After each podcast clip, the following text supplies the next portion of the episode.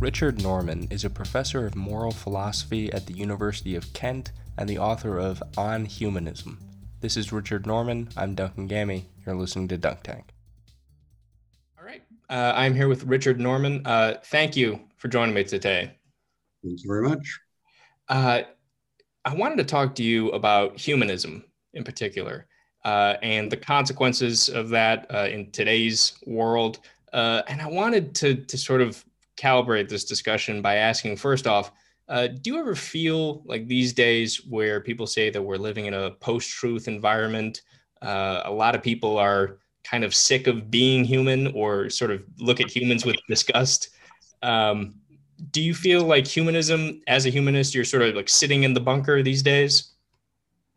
Well, there's a lot of different questions there, aren't there? Um, I mean, there's there's, I suppose, a certain degree of pessimism about human capacities. And I suppose the sense in which that links up with the idea of living in a post truth environment is that people have a sense that, in the, at least in certain, cir- certain circles and in certain um, parts of society, there's an increasing contempt for the whole idea of truth. Yes. Uh, and I suppose that that links up with what you were saying about um, you know, people feeling, people losing faith in humanity, if you like. Right. But I guess the conclusion I draw from that is that it emphasizes all the more strongly the need for humanism and the importance of a humanist perspective to stand up for the sorts of things that human beings are capable of when they use their capacities to the full. Does that make sense?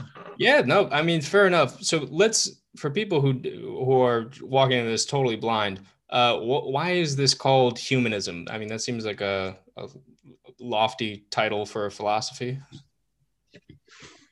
Well, um, there's no simple definition of humanism, but the way I would like to define it is in terms of relying for our values and for our decisions about how we want to live on what it is to be human, on our distinctively human capacities, and not looking for some non human, supernatural, or superhuman source of inspiration and source of values. Fair enough. And, when we're talking about uh, superhuman or supernatural, mm-hmm. I assume you're referring to things like a belief in the creator God. Or- yes, yes, that's right. I don't like um, don't like to define humanism into negative a way. I mean, historically, I think too many humanists have tended to identify humanism simply with a rejection of religion, but I think it's important to go beyond that try to do justice to what it is about human beings that provides a basis for how we're to live, um, rather than just saying, well, we don't believe in a deity and we don't think that one can therefore rely on any kind of divine providence or um, revealed truth to, to tell us what to believe and how to live. And, and on that same note, mm-hmm. one of my first exposures to humanism, um, along with your work, was the during college um, the um, when we could gather together um, mm-hmm. yes. was these uh, sort of secular humanist. Uh, it, it, was called uh, like secular student society, and it was in some yes. ways trying. I don't want to say replacing religion, but at least replacing the mm. community aspect of it. Yes. people gathering. Are, are you in, t- in touch with that world at all? Yes, yes, certainly. Um, I am a member of our local humanist group. um, as you know, I um, live in the UK in in Canterbury, um, in in the county of Kent, and we have a group called Kent Humanists, and we we meet once once a month to talk about humanism and to talk about larger issues and to talk about a humanist perspective on them. And yes, it does. It it meets an important need. Again, I think it's important not to you know, ape the rituals and practices of religion um, as I suppose especially in the in the late 19th, early 20th century, some um, some people in the humanist movement, the ethical movement, as it was often called then, tended to try to sort of replicate quite closely right. um, what the Christian churches had to, had to offer. I think um, um, most humanists wouldn't see humanism in that way now, but um, it is important, yes, to, for humanists to feel that they are part of a, a community of like-minded people. I think, of course, the need for community is met in all sorts of ways, uh, and although religious communities have traditionally played an important part in that respect. Um, not everybody who's non religious will feel the need to meet up with fellow humanists, even if that's how they describe themselves. But nevertheless, I think it, it serves an important function, definitely. And I'm interested to hear that you you discovered humanism partly in that way. Mm. Yes, and and when you said we're not trying to replace the rituals of religion and so mm. on, I, I, mm read this back or not biography, but um, book 12, 12 Who Ruled uh, about the French Revolution, and they talk oh, about how right. They're they're they started uh, replacing churches with like prayers to you know human values, and it was clearly trying to ape that. Yes, that's right. Well, the Panthéon in Paris was uh, created, built as a kind of secular temple, wasn't it? With, um, I mean, the most extreme version of that was a bit later than the French Revolution, but the um, the French famous French philosopher Auguste Comte, uh, created an, uh, a whole set of elaborate rituals um, uh, trying to replicate everything about Christianity in, in a way. Um, to a most ludicrous degree. That the famous humanist philosopher John Stuart Mill, Mills said of him, uh, he was clearly a man who was incapable of laughter yeah. um, because of the ludicrousness of, of, of, of what he devised. Um, so that's the sort of thing I have in mind, yes. Um, uh, and you're right that you know, the French Revolution you know, renamed all the months and um, um, uh, created its secular saints and so on. I yeah. think I think we, we, we've grown beyond that, I would say. And on um, in this similar vein when we're talking about I, I do you feel like there's a, a, a, human need that everyone has that religion fills for a lot of people and that even if it's not a sort of one-to-one imitation uh, mm-hmm. that humanism ought to if it's going to be uh, successful or meaningful for people's mm-hmm. lives ought to also fulfill yes yes i do actually yes um, i mean it's foolish to um, if you reject religious belief, it's foolish to see it as some kind of giant aberration. Clearly, every human society um, has had religious beliefs and religious practices, um, and that's no accident. And it clearly, religion has always met very, very deep human needs. Uh, and I think it's in, incumbent on humanists to, to think seriously about that, to think about what those needs are, and not just to be blasé about it and, and say, oh, we've left all that behind, so we don't need to don't need to worry about it. So yes, absolutely. And I suppose, I mean, you've talked about the need for community, and I think particularly it's a community of, of shared values. Right. Um, it's not so much beliefs. I mean, a lot of humanists tend to treat religions as a set of doctrines and beliefs, and to suppose that um, um, that their task is to somehow debunk those beliefs, and that's it. But as as you as you imply, I think um, religion goes much deeper than that. For most, for, a, for I would say the majority of people, um, religion is not primarily about a set of beliefs. I mean, the, um, the, the, the three terms that are often used to characterize the role of religion are um, um, uh, believing, uh, belonging, and behaving. And the belonging and the behaving behaving are at least as important, if not more important, than the believing for most religious people, I think. So yes, those, those aspects it's very important to take seriously, I think. And in terms of the differences, I suppose uh, I imagine this is true in the UK. I know it's true for where I'm coming from, but that uh, Christianity tends to be the most dominant uh, yes. religion. Yes. And mm. while I don't think Christ was like this. I think that Christianity as a religion, um, even with just the image of Jesus on the cross, mm. literally glorifies suffering. Um, oh, that's interesting. Mm. But what about humanism? Does it treat it the same way? Certainly doesn't glorify suffering. Yeah. Um, I think one needs to be careful about well, about any generalizations about religion or, or specific religions, really. I mean, there's a strand in Christianity that does seem to glorify suffering, you know, certain kinds of you know, depictions of the crucifixion uh, uh, and so on.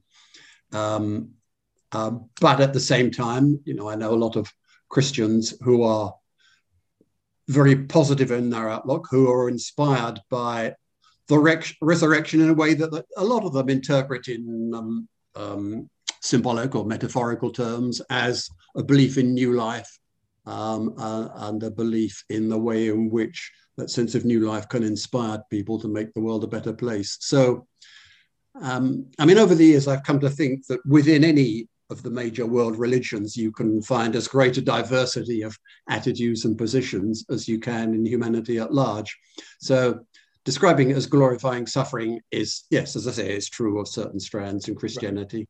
but I wouldn't want to pigeonhole it in that sort of way. I don't think. A- absolutely, and I'm, I'm for the record, I'm not anti-religious or yeah. anti-Christian or anything mm-hmm. along those lines. Mm-hmm. I, I still, I, I love reading the Bible. Um, oh, yes, that's interesting. Yes, so do I. Yes. yeah. what, what, what, do you like about it? A lot of people. I have to I have to confess, in part, um, I'm one of those people who loves the language of the King James Bible. I don't know whether you, you use that, but, but some, there's something about early 17th century English. It's the language of Thomas Hobbes and the late Shakespeare and so on. There's something something terribly rich about it. Um, but um, yes, again, I mean, the, the, you know, the Bible is an incredibly diverse set of different forms of literature. Um, and it, it's it, you know, it's a strange mixture. It's a strange mixture. Mm. I love actually one one of the one of the the books of the Bible that that um, that I'm particularly fond of is the the first book of Genesis. And if you read Genesis like a kind of epic poem analogous to Homer's Iliad, say, you you, don't go for any of this nonsense of it being a literal description of, of creation or whatever, but just this, this wonderful sequence of stories and narratives which um, exhibit so many different dimensions of human life. I mean, if you just start with the story of the fall uh, and the way in which it points to that complex relationship between human consciousness, human self consciousness, sexuality, work, gender relations.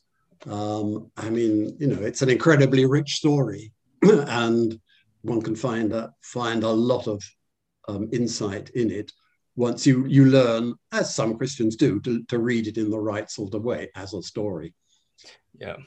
Yeah, no, definitely. And I, that's, do you think that's part of the reason why it's still, uh, I mean, it, it's interesting that all of the great religions, uh, it, mm. maybe like without Buddhism. I mean, there's some there, but are founded mm. on great literature as well, like yes. the Quran, yes.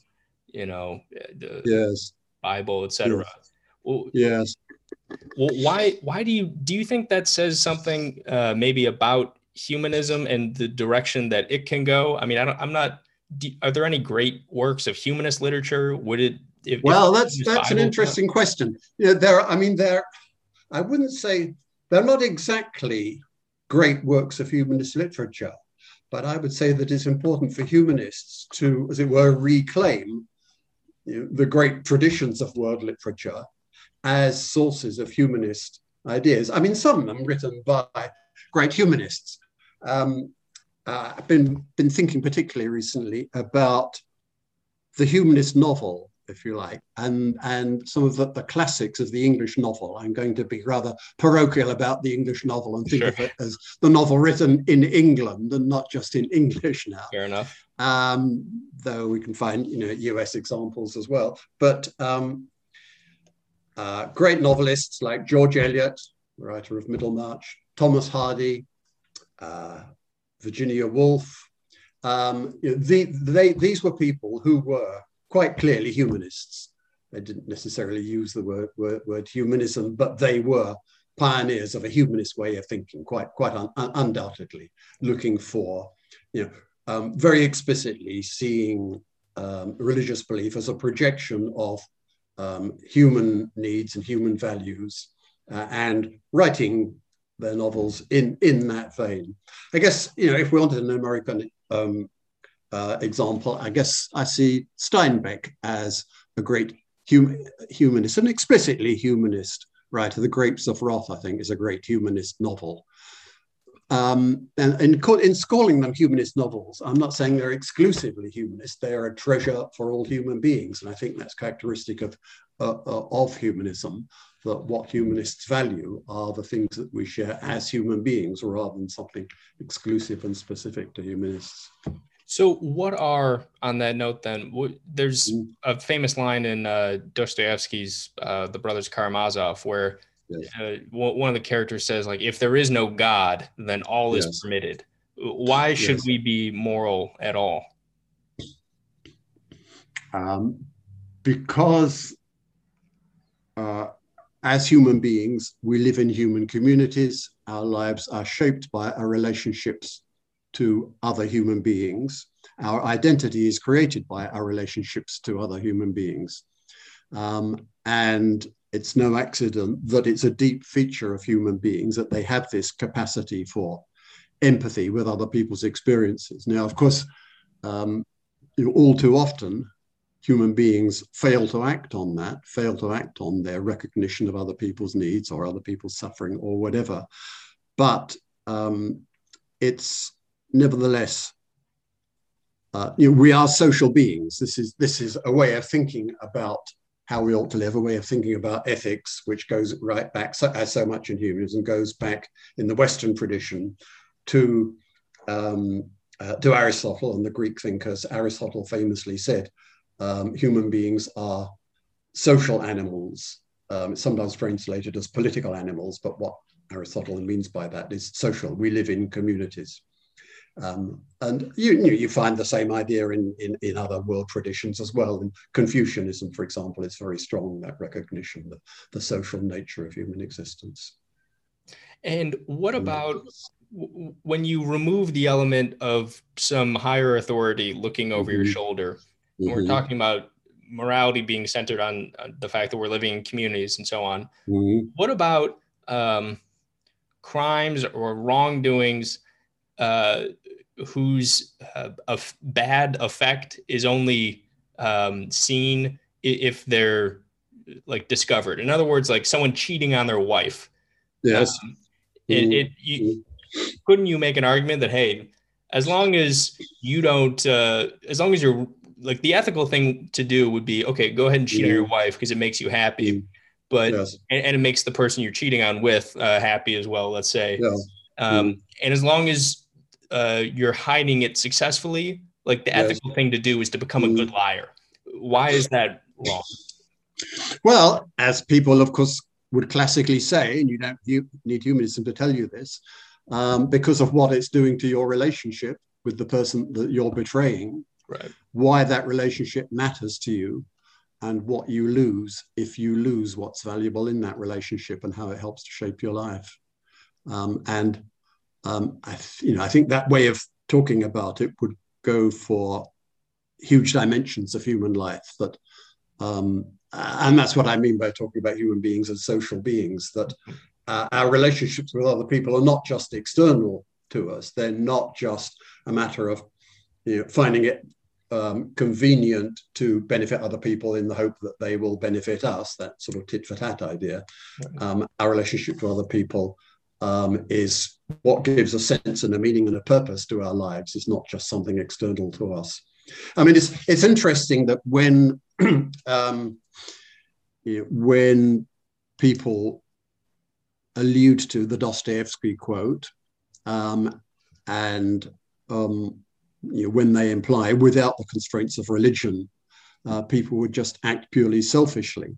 What what they forget is that quite often when people act badly, it's not because they're being selfish, it's because of the importance of their relationships to them. You know, people will do, you know, someone who who is being unfaithful to his wife and uh, uh, uh, and takes a lover will do terrible things for the sake of their lover. Um, someone who, um, you know, notoriously you know, people will will commit terrible crimes in the name of their communities, their nationality, uh, their religion, but not just their religion. Um, um, so the, I mean, I, I would say, you know, the, the, the, the biggest threat to um, uh, human right action is not the danger of selfishness, though, of course, that's a problem, but the danger of misplaced loyalties. Mm, that's sorry. I'm starting to preach now. no, no, no. I'm. I'm. Go ahead. I'm open to whatever. That's that's an interesting concept. I was. Uh. I was just reading uh, the Black Swan by uh, Nassim Taleb, or Taleb and uh, he's talking about the formation of nation states and how easy it right. was to just draw a line, give people a flag and a yes. national anthem, and then suddenly very fiercely defensive of uh, of, of just this arbitrary quality. Does yes. that does that the fact that we are um, even those of us who are conscious of this, mm. we are still uh, very uh, like we're, we're creatures on this planet and we're mm are are we're trying to reason um, mm. our way to some kind of ethics, but don't you think that that's an approach that is going to fail when we take into account the fact that we are like barely more than apes? Well, I mean, yeah, there is an issue there, and you're right. I mean, it's a problem for what I've been saying so far, because I've been talking about you know, human beings as communal beings, and that's that's what shapes our values. Uh, but as I've also said, um, the problem is that people identify themselves with partial exclusive communities. And the strength of that community too often resides in who it excludes as much as who it includes. Right. So um, yes, the you know the problem of um, um, identity by exclusion is is is is a big problem for human ethics. That's right. Um, so I mean, uh, I mean, I suppose, if you like, it's as you were suggesting, a feature of our evolutionary ancestry that we derive from um, um, in, um, our ape black ancestors were lived in groups um, and identification with a group was an important part of their their being, their biological being. Um, so, so in talking about the humanist ethic, I suppose, well, quite certainly, what we need to emphasize also is the growing recognition of our common humanity, which I think you can you, you can look at historically and take encouragement from the extent to which, as human societies become more and more interlinked.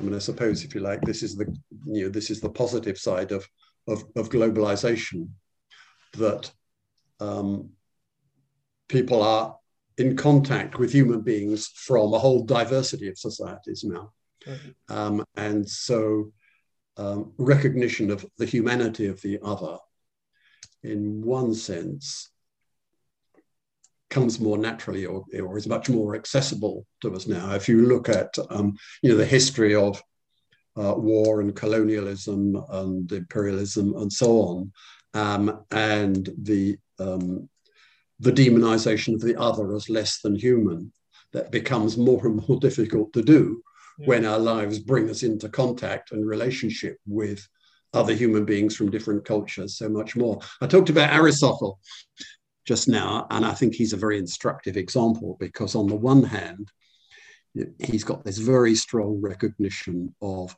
um, values and ethics being rooted in our nature as human beings and what we need in order to function effectively as human beings. But of course, also notoriously, Aristotle said dreadful things about the superiority of Greeks to non Greeks. Right. He argued for the idea that barbarians are by nature slaves because they possess reason to a lesser degree than, than Greeks do. And he said some terrible things about women to, um, in, the, in, in the same vein.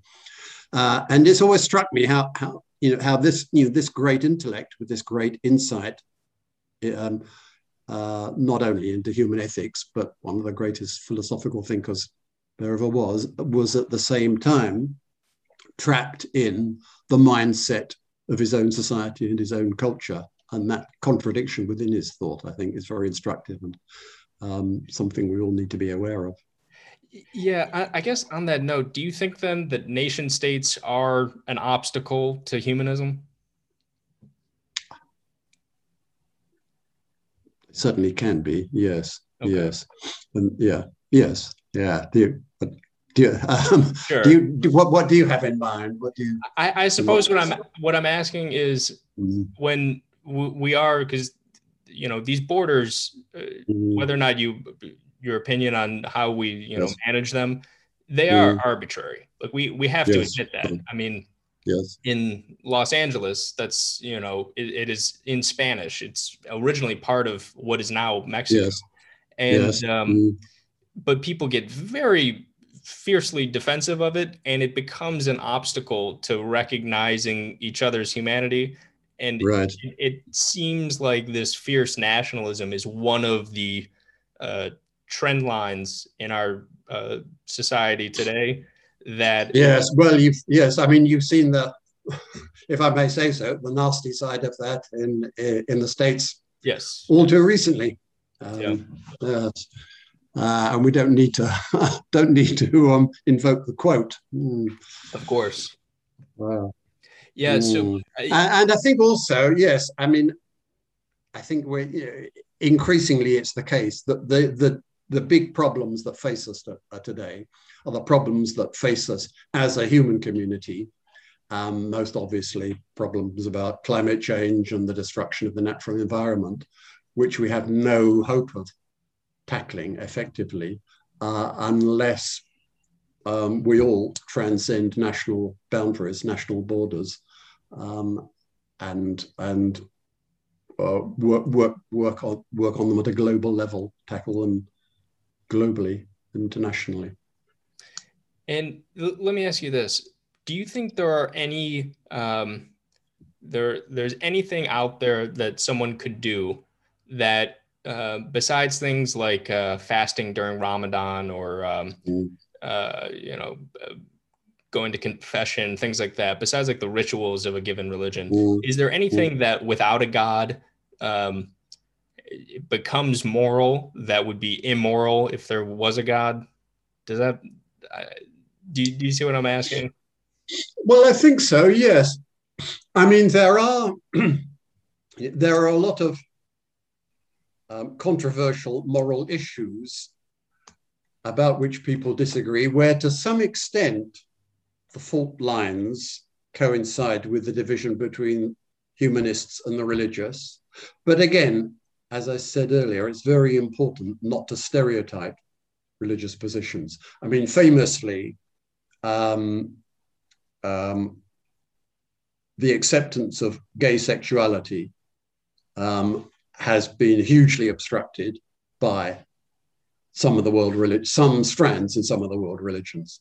You know, just to take the case of Christianity, um, um, for a long time you had to be a very brave Christian to say you know, gay people are um, you know, to be accepted as just um, uh, and you know the love of gay people is just as valuable and just as just as acceptable uh, and morally acceptable as human love in general.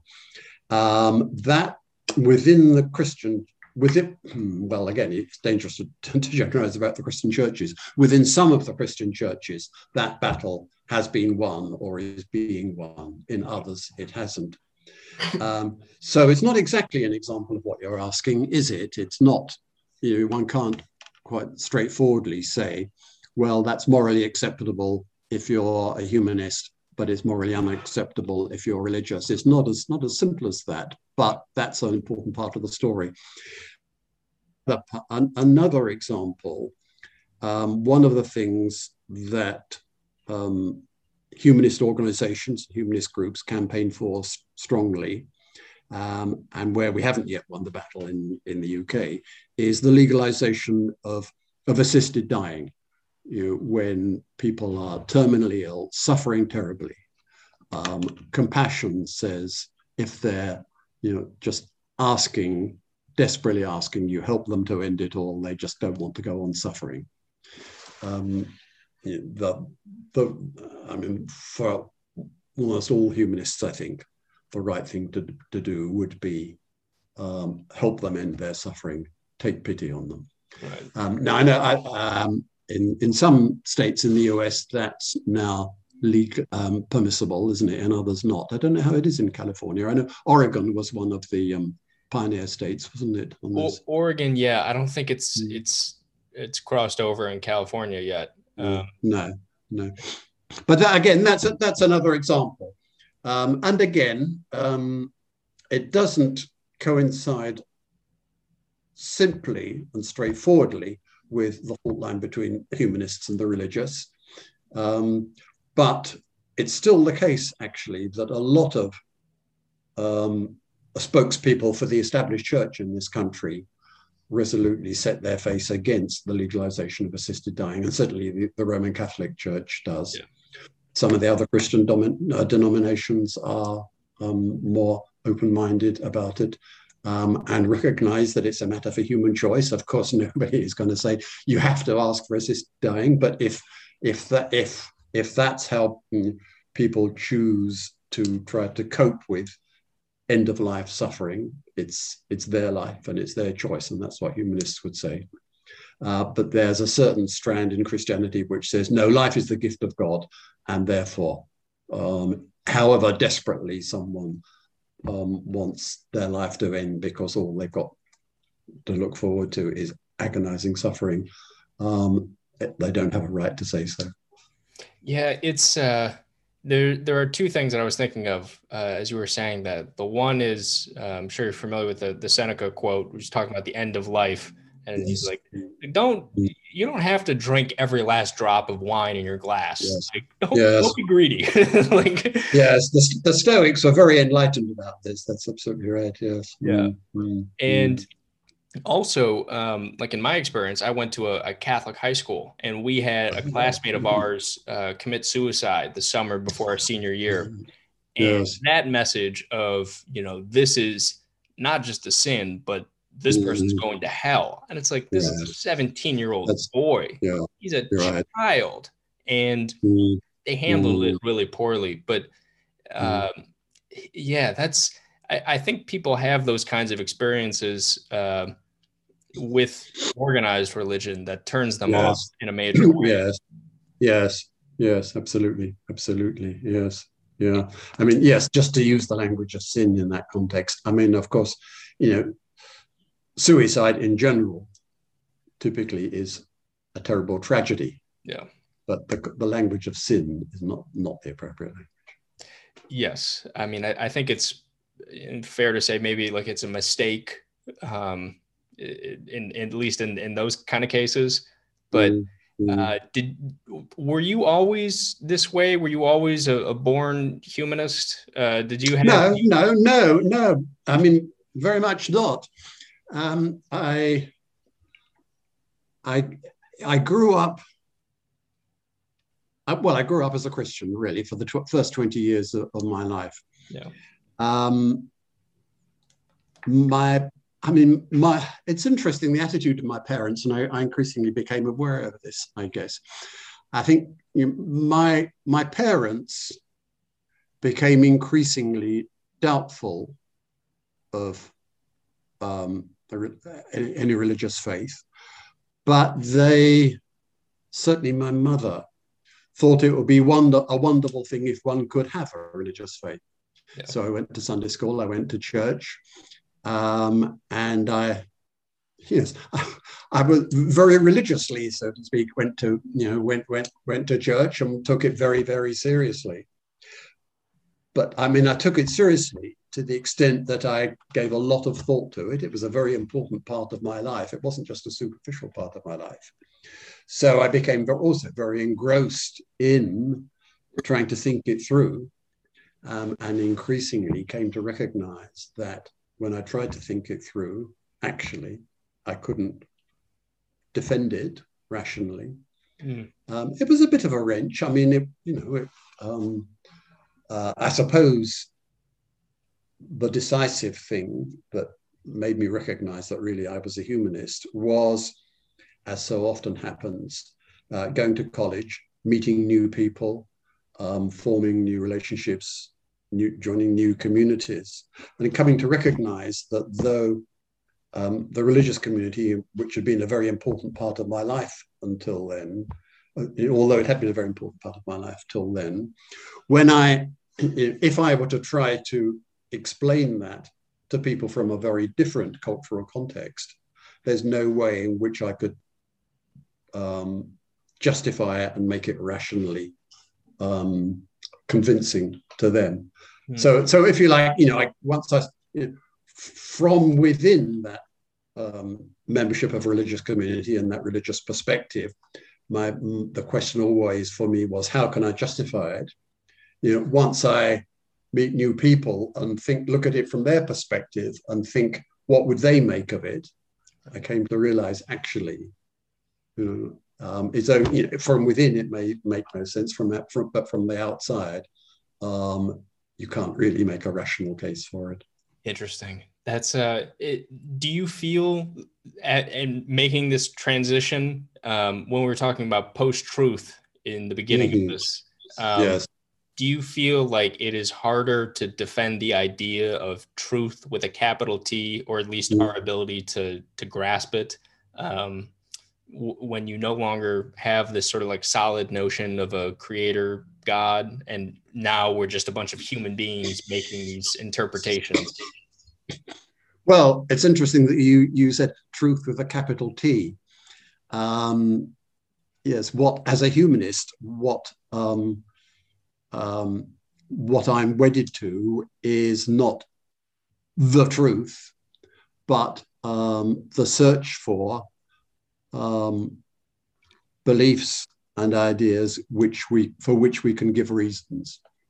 Um, um, rationality is at the heart of it, but again, it's not ration. You know, rationality is something abstract with a capital R. Um, what it means for me as a humanist is that one should be able to give reasons for one's one's beliefs, reasons for one's ideas and one's attitudes, um, and I think you know, that links up with what we were saying earlier about community. Um, um, adequate beliefs are those that you can justify to other people on shared grounds. Yeah. So um, it's it's never enough just to say, well, these are the beliefs of my community, and that's good enough for me. Right. Uh, the challenge is always, I think, um, how can one, how could one defend those those beliefs um, to other people who who don't necessarily come from the same starting point as you? Uh, a lot of people, or a lot of philosophers, though, mm. who uh, I don't know if they would describe themselves as humanists, but they would certainly be atheistic. I'm thinking of people like Foucault and other postmodernist yeah. thinkers. Yes, yes. Um, try to sort of, and I forget the guy's name, but he was one of these uh, French postmodernists who who regretted yes. what they had done to the concept of truth and said that yes. you know we've mm. made it mm. out to be just a series of endless interpretations and yes um, yes you know that can mm. lead to mm. things like climate change denialism of like hey you're just what do your That's models right. mean after all um, yes do yeah you, do you see that as a philosophical problem yes i do i mean i have to say that you know my own you know philosophical work has not been within that tradition um, you know, I've read little bits of postmodernism, but I, yeah. you know, I see it as, uh, I, I, mean, I guess its day has passed. It's no longer as trendy as it used to be, but, um, you know, I see it as a very, uh, and saw it as a very worrying tendency precisely because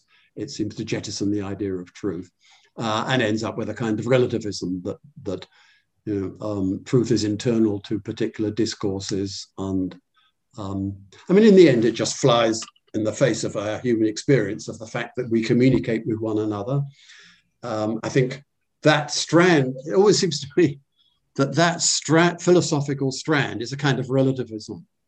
Uh, and the, uh, the decisive refutation of it is precisely the paradox of, of relativism. Um, that people who argue for postmodernism or relativism or whatever it is argue for it as true. Right. They don't argue for it as just you my discourse Yeah. They say, you know, no, this is this is right. Yeah. uh, and I mean, that's not just an ad, ad hominem point. Um, you know, when, when everyone tries to articulate any intellectual position, you're trying to articulate it in ways that make it plausible from an you know, impartial standpoint, not just plausible to those who share one's own discourse. And you say it's had its day, and maybe it has in the academy, but it feels yes. like uh, outside, uh, particularly within a lot of activist circles who mm. I'm either affiliated with or I'm sympathetic to, um, mm. use these kinds of concepts of, um, yes. say, like, you know, how can you, like, my lived experience, uh, mm-hmm. these sort of phrases where I can right. kind of get where they're coming from, but it also sounds to me like here yes. are anecdotes. Believe this instead of data. Um, you, yes. Does that Yes, that's interesting, isn't it? There's a lot of lot of tricky issues here, aren't there? I mean, I suppose you know, identity politics, that kind of thing. Yes. Right. Um, and yes, I don't have a simple answer to that um, because, as you say, when people appeal to their lived experience, as a starting point, that's incredibly important. Um, you know, that's that's where all of our values and our ethics and our politics should start from. You know, real experience rather than abstract ideologies or, or, or whatever. But you can't just stop with lived experience, can you? That's the problem. You know, once you start to try to articulate that lived experience, then you necessarily, I think, you are you know, unless you put up sort of arbitrary barriers, you're drawn into trying to articulate um, that lived experience um, in a way that will make sense to other people.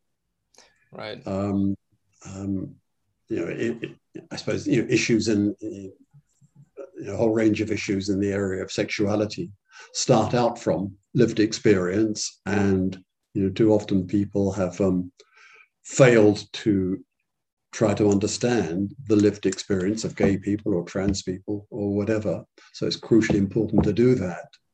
Um, but then the question is, where do you go from there right. um, in drawing your conclusions from it? And to go you know, to advance, you then have to, I would have thought, um,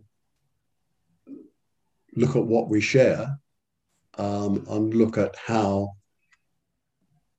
people ought to un- respond to other people's lived experience and what that lived experience is demanding from other people who don't have that experience. think also, actually, I mean, just this does link up with something we were talking about earlier the importance of um, literature for humanists, because, of course, um, literature is a fundamental way in which we can get inside the lived experience of people different from ourselves. That's the great value of the novel, poetry, and so on, that it um, makes real to us experiences that we may not have you know, had directly. So, you know, a novel about, let's say, the experience of being an a, asylum seeker or a, an economic migrant or whatever. Um, it's not something that I've experienced at first hand. Right. But by reading novels written from that perspective, I can come to understand what it would be like. Um, uh, and an important fact, the important thing is, isn't it, that you know that, that is possible. We can come to other understand other people's lived experience when it's made real for us because it's articulated in terms that draw on our common humanity.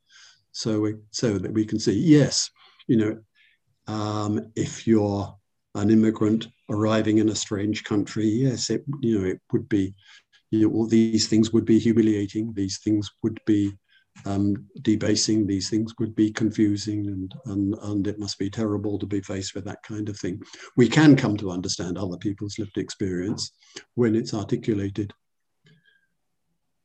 Um, sorry, I, have gone off on a bit of a tangent. No, there, no, not at this all. This was on, on the on the um, the issue of post truth, isn't it? You, yeah, you you were making the very uh, the very important point that even if philosophically um, that kind of relativistic postmodernism is less in vogue now, there are analogues of it um, in important important um, attitudes that people still have, which need to be taken seriously. But mm, well, that's yeah. it, it, when you're talking about the the ability to empathize and understand other people's lived mm. experiences. Mm. I absolutely agree with that. There are within that certain like sects of the the activist uh, left are are mm-hmm. people who say that um, you know I was reading this article recently in the New York Times about like the end of empathy, where they're saying like oh, right. you know mm-hmm. hey how how can you uh, like you know you're, you're telling me that oh you understand what it's like to be a, a single black mother from reading mm-hmm. you know mm-hmm. this book and like absolutely mm-hmm. not. Like it's a it's a mm-hmm. whole you know life story. But yes um mm. do, do you see what i'm getting at? I mean there are people who are or it feels like they're trying to fracture this sense of empathy. Yes. Yes yes. I can see what, very much so. And i can see the danger. Yes. I mean there's a truism, of course, isn't there, that you can't experience other people's experience. Right. Um, I mean, and you know, therefore, in one sense, of course, I can never, in one sense, I can never understand what it would be to be a single black mother, because I'm not a single black mother, and it's a very different world from from from mine. But that doesn't mean to say that it's a totally closed book to me. Right. Um, and the more successfully people can help me to understand what it would be like, uh, the better for all of us. Um, so it's you know what the, so so the, the article the limits to empathy. What what was the conclusions that were being drawn in there? Um, they they were basically discussing um, certain uh, certain thinkers within like the current literary establishment or in, or in publishing who were suggesting right. that um, you know like uh, for instance uh, how how could um, a white writer ever write about um, a, a, non-white character let's mm-hmm. say. Mm-hmm. because hey you don't have that lived experience. But then you can mm. extrapolate that and say hey well how can a man ever include a story about a woman you know? Exactly. It's just what i was going to say. Yes just what i was going to say. Yes yeah.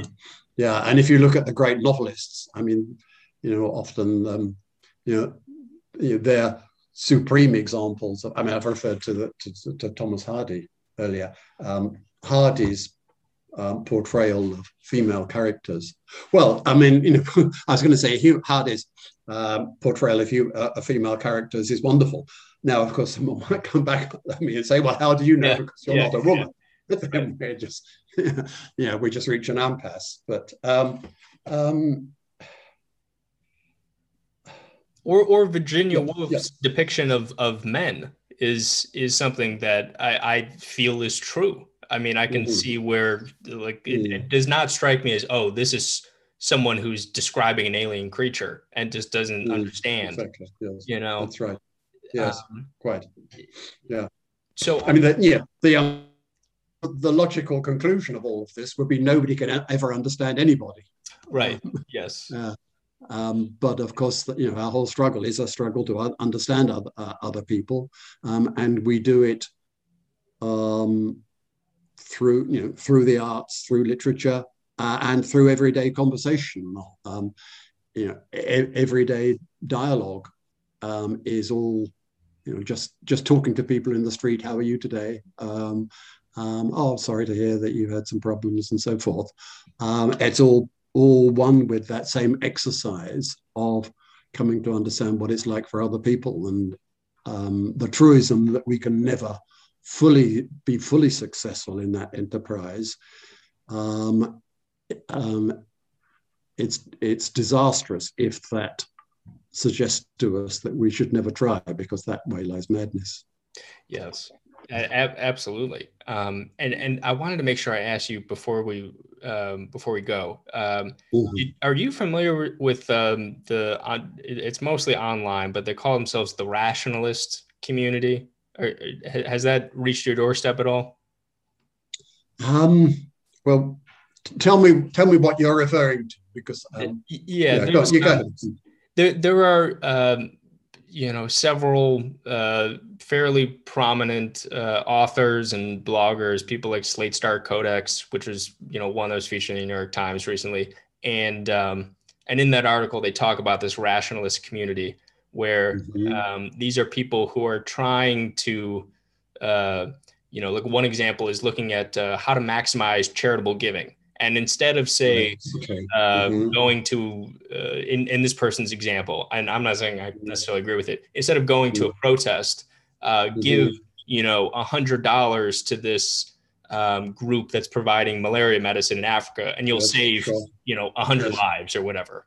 Mm. Um, and, and, purely applying these sort of um, rational minded techniques. And and the reason. I asked you is, uh, about it is because. I was curious your thoughts on the idea of a community that calls itself rationalists. Yes. Um, yeah. It's kind of a lofty name. Well, yes. I mean, within the humanist tradition, the label rationalist is you know, very much an honored label. Um, but what's crucial here, I think, is to avoid that false dichotomy between reason and emotion, or reason and feeling, reason and empathy. I mean, they're absolutely inter- intertwined. Um, and any satisfactory human life has to be built on the combination of um, um, fellow feeling, empathy, um, recognition of what other people feel and other people's experience, and at the same time, um, um, uh, rational thought about how to put that into practice.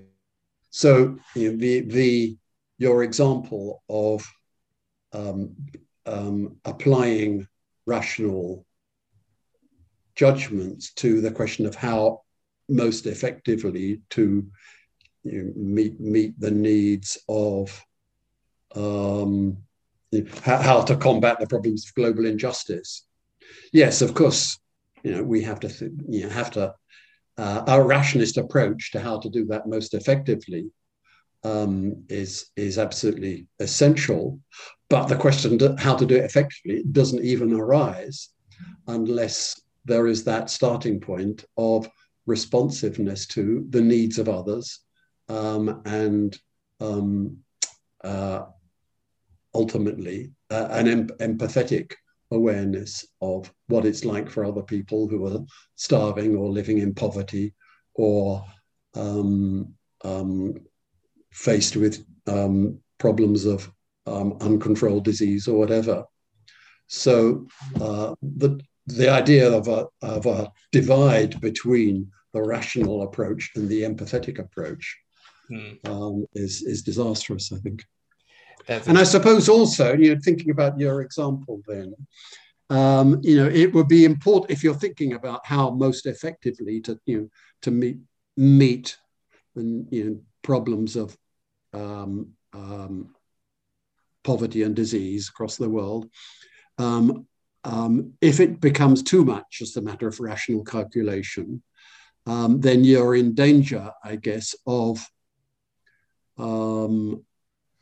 of neglecting or destroying other people's empathetic response. Um, so, you know, if um, you know, if someone is moved to, um, what should we say? Um, if someone is moved to work um, work in a soup kitchen, right. um, trying to help you know, the people on, on in their neighborhood who are um, you know, in desperate need, um, to say to them, ah, you do much better to just um, um, save up your money and donate it to um, this and that, this this particular. Uh, I, I, don't know what, Charity, what example, yeah. but you know, donate your money. Um, but of course, you, you what you risk there is killing the impulse that drives them in the first place. Now it may be oh, right that yeah. running a running a soup kitchen may not be the best way to do it, but if if if that's what develops that person's responsiveness and awareness, then that itself is something valuable. I, I love that. I haven't heard that counter argument to, to it before, mm. but it because it feels wrong to say to someone, "Hey, you know, why are you doing why are you at a soup kitchen when you could be yeah. you know yes. giving micro loans to farmers yes. in Uganda? Right. Yes, yes, yeah, yeah, know? sure, that's right. Uh, the we're almost at an hour here, so I, I, don't want to take up any more of your time. The the last thing I wanted to ask you is um, are, are you hopeful about the future of humanism given all the problems that we've been talking about? I'm hopeful, but not naively hopeful. I mean, we we we face huge problems, and sometimes, sometimes I despair. Well, no, sometimes I am prone to despair. Right. Um, if I, you know, if I and, and this comes back to some of the issues that we started with when you talked about you know um, a post-truth era and so on. We don't live in a post-truth era, but we live in an era when a lot of people live and behave as though it were post-truth. Right. Uh, and yes, there are you know, politically and morally terribly depressing things going on. Um, exacerbated. We haven't talked about this, but um, it's one of the things that's lurked behind this conversation. I think exacerbated by the rise of social media yes. and the way in, I think that links up with what we were saying about closed communities and so on, uh, and the way in which that promotes a certain kind of irrationality. Um, huge problems there. Huge problems also um, at an environmental level, um, issues of climate change, and the kinds of changes that they require in the way of life of all of us and the way in which we conduct our economic affairs. Um, um, I think it's very easy to despair, um, but as a humanist, I think you just have to, to look back at history, look at the terrible challenges that human beings have faced in the past. And it's never been easy and it's never been simple, straightforward. And there's no simple forward march of humanity um, nothing like that. But nevertheless, we can take inspiration from the struggles of human beings in, in the past who have stuck to humanist values um, and have done so in the face of terrible and huge challenges and um, uh, and have won through. I, I, think that's a good note to end it on. Uh, R- Richard, is there anything um, you is, is, there like a website where people can reach you at uh, a particular book that you think people should check out of yours? Um, well, um, I don't have a website. No, I mean I have a book called On Humanism, which yes. um, I'd be very happy for people to read, um, and I would um, encourage people to. I mean, you know, in this country, the Humanist UK website is a is a hugely useful resource. And there are one or two things of mine on there as well, but it's it, you know it's a great resource, and and you know in, in in the states I know there are other equally valuable resources as well. Um, so um, can I just say in conclusion that I think the conversation we've been having is a very good example of the way in which we all need to um, um, share our thoughts, learn from one another, and that's what gives me hope that we don't just live in a post-truth world, but we're we're grappling for truth together through dial- dialogue and discussion. There we go. That's that's what we're hoping for. All right. Uh, thank you again for your time. Thank you. And uh, I, I agree. Uh, I think this was a great conversation. So uh, have a great rest of your day and appreciate your time. Thank you very much indeed. All right. Bye bye. Take care. Thank you to Richard Norman, and thanks for listening to Dunk Tank. I'm Dunking Gammy. See you next time.